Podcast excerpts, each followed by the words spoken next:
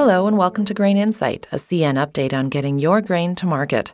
I'm Kate Fenske from CN Public Affairs, and joining me is David Shednovic, CN's Director of Grain Marketing.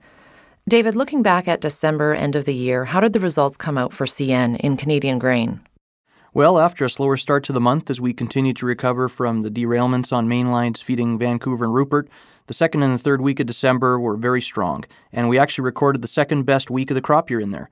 In the last week of December, the close of the navigation of the St. Lawrence Seaway effectively ended hopper demand to Thunder Bay until March, and grain companies reduced orders as they worked around the holidays at West Coast export terminals.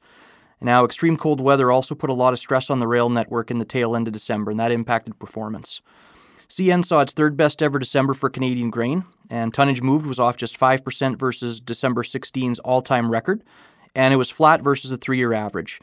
That contrasts to U.S. grain being off 10% versus last December, and that was due primarily to a weaker export rail program to the U.S. Gulf. Now, in terms of bulk grain movement in Western Canada, CN averaged around 4,650 hoppers per week in December, compared to around 5,000 per week last December. The three-year average was just under 4,800. David, out on the West Coast, how are things looking in Vancouver? Now, interestingly, since the start of the crop year, CN's seen record unloads at Vancouver. Now, customers used commercial car supply agreements to protect their car supply to Vancouver, and that shows in the numbers. And generally speaking, customers more focused on protecting car supply by using contractual commitments, including the car auction and fleet integration programs, have fared much better this crop year in periods of tight car supply compared to customers relying on general car supply to cover their shipping needs. You mentioned earlier the impact of extreme cold on operations, and we know across Canada there was really frigid temperatures in December. What are some of its impacts on the grain supply chain? Well, CN put its winter operating plan into effect during this stretch of extreme cold. Minus 25 is a real critical inflection point.